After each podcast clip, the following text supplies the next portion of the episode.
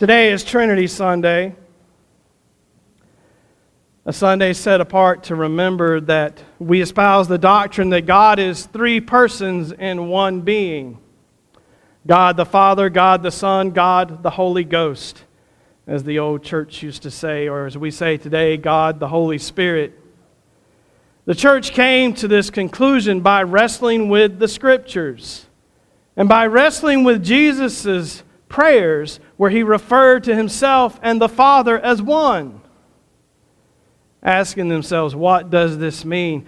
Asking themselves, what does it mean that God, that Jesus, the Son of God, has called us to baptize in the name of the Father, Son, and Holy Spirit? Not the names, but the name. Wrestling with the syntax of the language that he used, wrestling with the words he said and the things that they had seen and the early church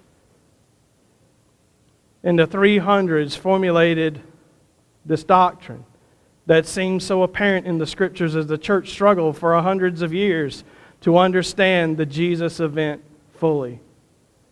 Now, if anyone ever says that they can explain the Trinity to you, run from them. You're about to hear a heresy. so, what I offer you is not an explanation but a formula that the church has used to explain what seems obvious from the scriptures but seems not comprehensible to the mind. That three persons could be one being, that God can be at the same time Father, and God can be at the same time Son, and at the same time Holy Spirit. But if you read the New Testament with that in mind, you find that it does seem to fit.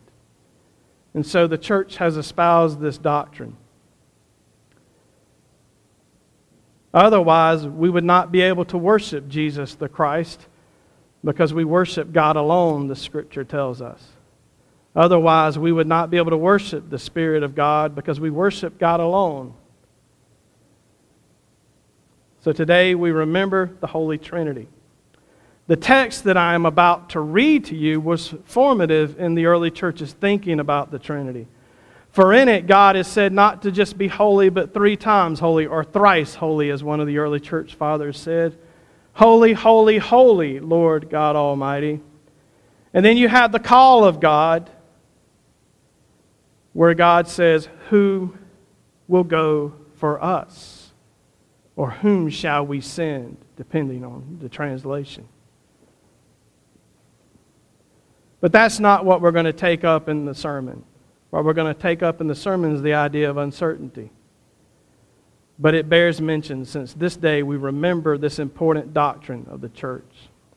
So I invite you to hear a reading from Isaiah, the sixth chapter, beginning with the first verse. In the year that King Uzziah died, I saw the Lord sitting on a throne high and lofty, and the hem of his robe filled the temple. Seraphs were in attendance above him. Each had six wings. With two they covered their faces, with two they covered their feet, and with two they flew.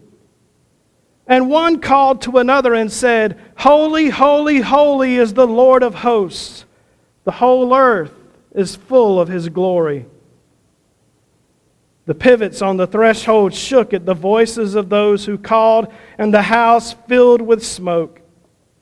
And I said, Woe is me! I am lost, for I am a man of unclean lips, and I live among a people of unclean lips. Yet my eyes have seen the King, the Lord of hosts. Then one of the seraphs flew to me holding a live coal that had been taken from the altar with a pair of tongs. The seraph touched my mouth with it and said, Now that this has touched your lips, your guilt has departed and your sin is blotted out. Then I heard the voice of the Lord saying, Whom shall I send and who will go for us? And I said, Here I am, send me. And he said, Go and say to this people, keep listening, but do not comprehend. Keep looking, but do not understand. the Word of God for us, the people of God. Thanks be to God. Oswald Chambers wrote a widely used devotional book. It might be the most used devotional book in history. I'm not certain of that, but you might have heard of it. My Utmost for His Highest. Any of you familiar with that? It sold a bazillion copies or something like that. Oswald Chambers said this about this text. He said, God did not direct his call to Isaiah. Isaiah overheard God saying, Who will go for us? The call of God here is not just for a select few, but for everyone. Isaiah is given a temple of the throne room of God. Whether he sees the presence of God in the physical temple or not isn't exactly clear from the text, but it really doesn't matter for the story. What Isaiah is given is the vision that the people need for Isaiah to have. And here's why they've had 40 pretty good years. King Isaiah, Uzziah, Uzziah has been a pretty good king.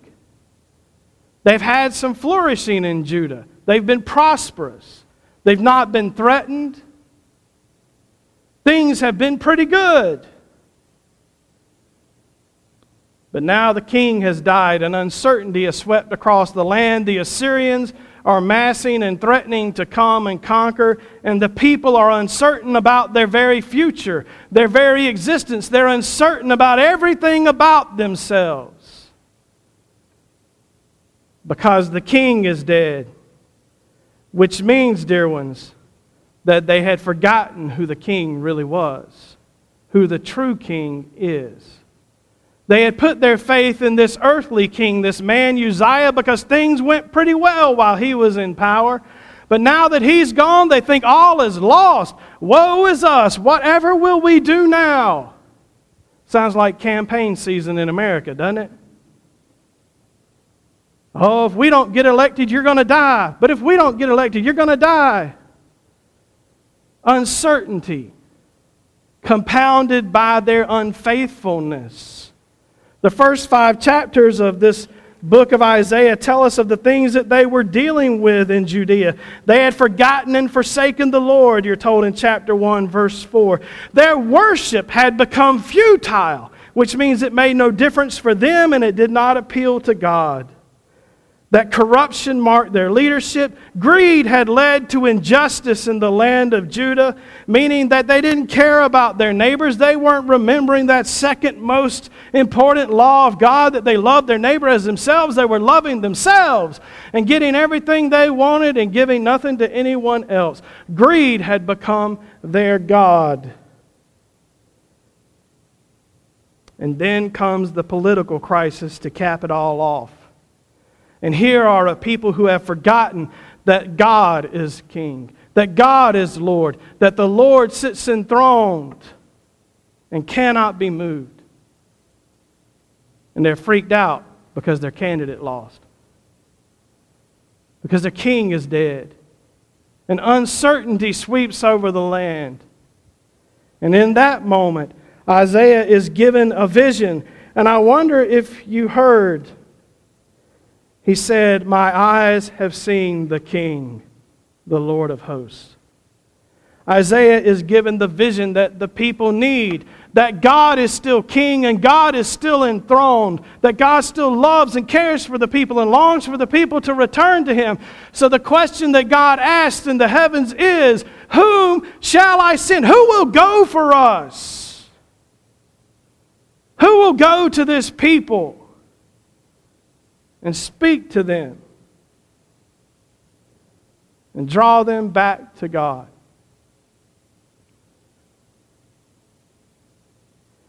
This is not just an Israel problem.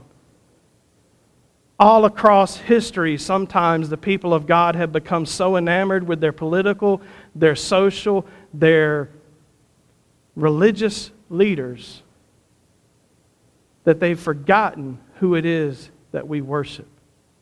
They've forgotten who it is that sits on the true throne of power. They've forgotten who it is in whose hands we entrust ourselves. If we wait for Congress to give us confidence that we will be okay, we will live in uncertainty for the rest of our lives. If we wait for a president to give us certainty that we will be okay, we will live in uncertainty for the rest of our lives. Indeed, if we wait for religious structures to give us certainty, then we will be uncertain for the rest of our lives. For all that can give us certainty, dear ones, is to hear the call of God. Who will go for us? And to see God seated on the throne. And so the Christian story says that God sent his only begotten Son, Jesus, the eternal Son of God, to come to us and to reveal that God is still on the throne and that God will act against sin and death and all of the powers of this world that bring uncertainty against the people of God and threaten our existence and our very hope for life. And Jesus took all of those uncertainties on himself and laid himself on a cross for us.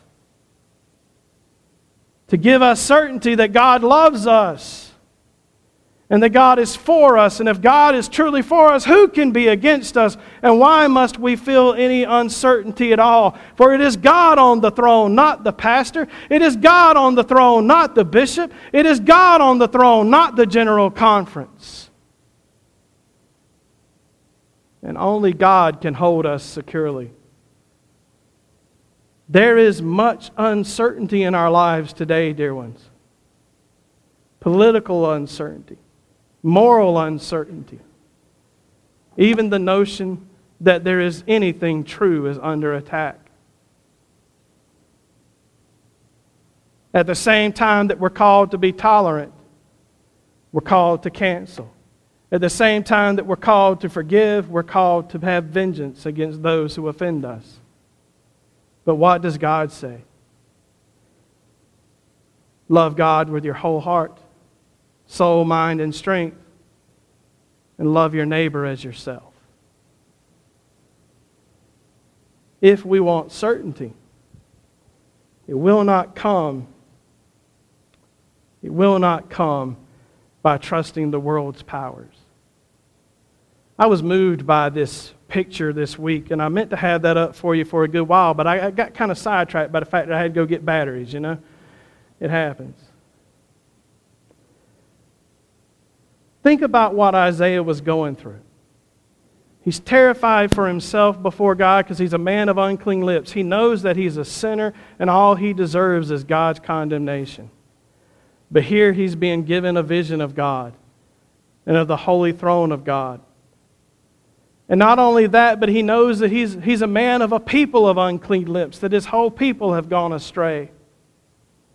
But what does God do? Does God slap him down, beat him down, talk bad about him, tell him he's worthless? No. God sends the seraph with a live coal from the fire to purify him so that he can hear God calling. Dear ones, a live coal was sent to us, the risen Christ, to touch our lips and heal us of our sinfulness so that we can hear God's call and hear it as something other than a threat to our lives. It may not be popular to hear, but your wealth and your prosperity and your security in this life are not what are important to God. What is most important to God about you is that you serve to bear witness to the death and resurrection of Jesus in this world. That is why God has a church not to give you a place to feel comfortable or social or any of that kind of stuff, but to give you a place to be prepared, to be sent out, to speak the good word of Jesus Christ. You, like Isaiah, are here today in the presence of God to hear a call.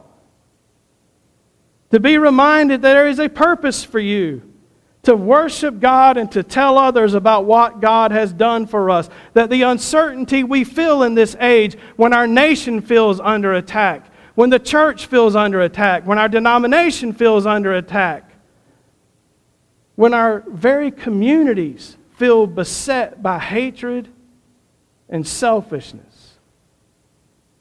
In this uncertainty, God stands in the midst of us today and says, Why are you afraid? You are my people. I sit on the throne. Why should you fear? And God cries out today in the midst of us Whom shall I send? Who will go for us? Who will bear witness in this rotten world of the goodness of God, the love of Christ, the grace of Christ, the power of the Holy Spirit to deliver us from all of the things that make us uncertain, from the sin and death that ensnare and entangle us and cause us to want to serve ourselves and think about ourselves, cause us to want to be right all the time. And if we're not right, then we'll just take our ball and go home. We won't participate in something that's not done exactly the way we want it. And all of those crazy little things that sneak into the church that cause uncertainty of hope that cause us to be distracted from our mission, which is to proclaim the death and resurrection of Jesus and to make disciples for Him. To bring other people to new life.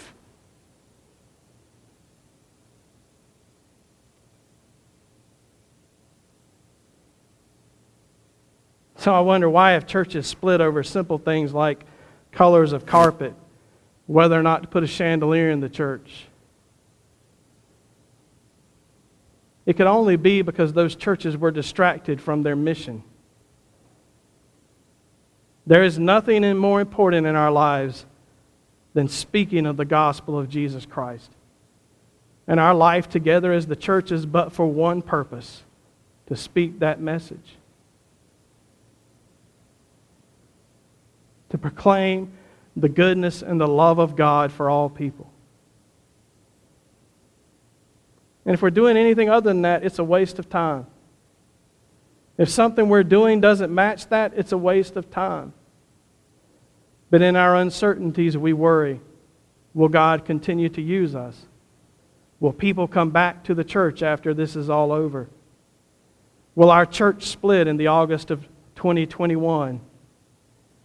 Will my denomination still exist?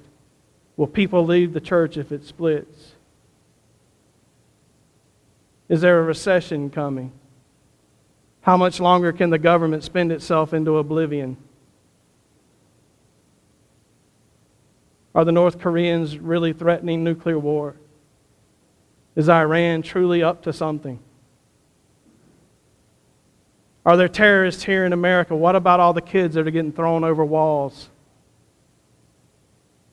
Will my kids get caught up in sex slavery? Will another person be arrested unfairly? Will another person be beaten unfairly? Will another cop be accused unfairly?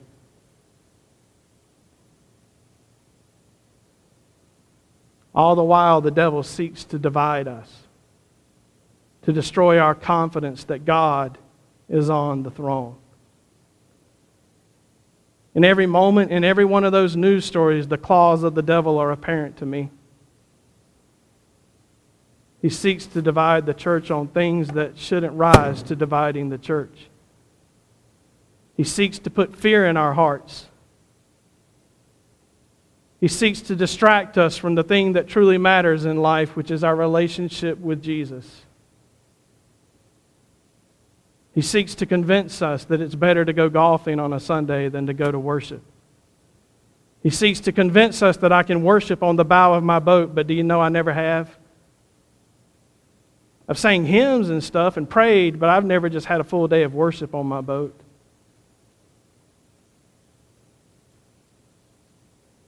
All of those things, those distractions, those uncertainties that settle in front of us today seem kind of overwhelming to me. And so I'm thankful today for this vision of God on the throne, of the Almighty Creator who will not be moved. I'm thankful for Isaiah's words that even as uncertain as we feel, even as uncertain things may be, Isaiah, a man of unclean lips, saw the King, the Lord of hosts.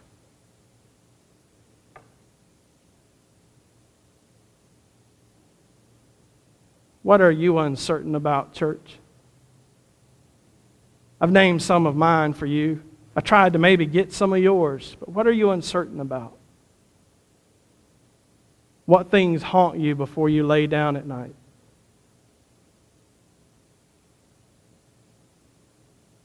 Do you worry for your grandchildren? Do you wonder if freedom can survive? Do you worry that so many people seem to take our rights for granted? Do you worry that the church will fall away?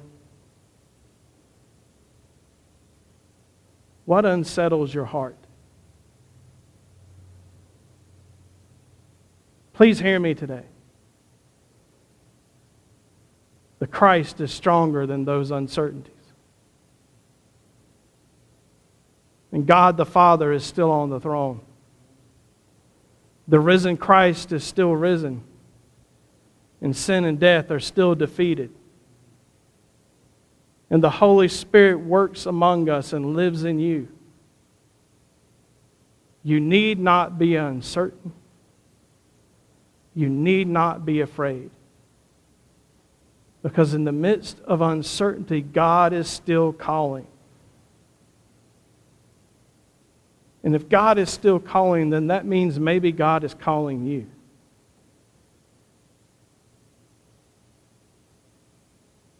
To be a person who speaks not of uncertainty, but the certainty of the peace that Christ offers us, even as things seem to be unraveling.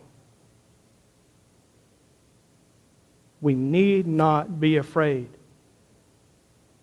The king is still on the throne. The true king still reigns.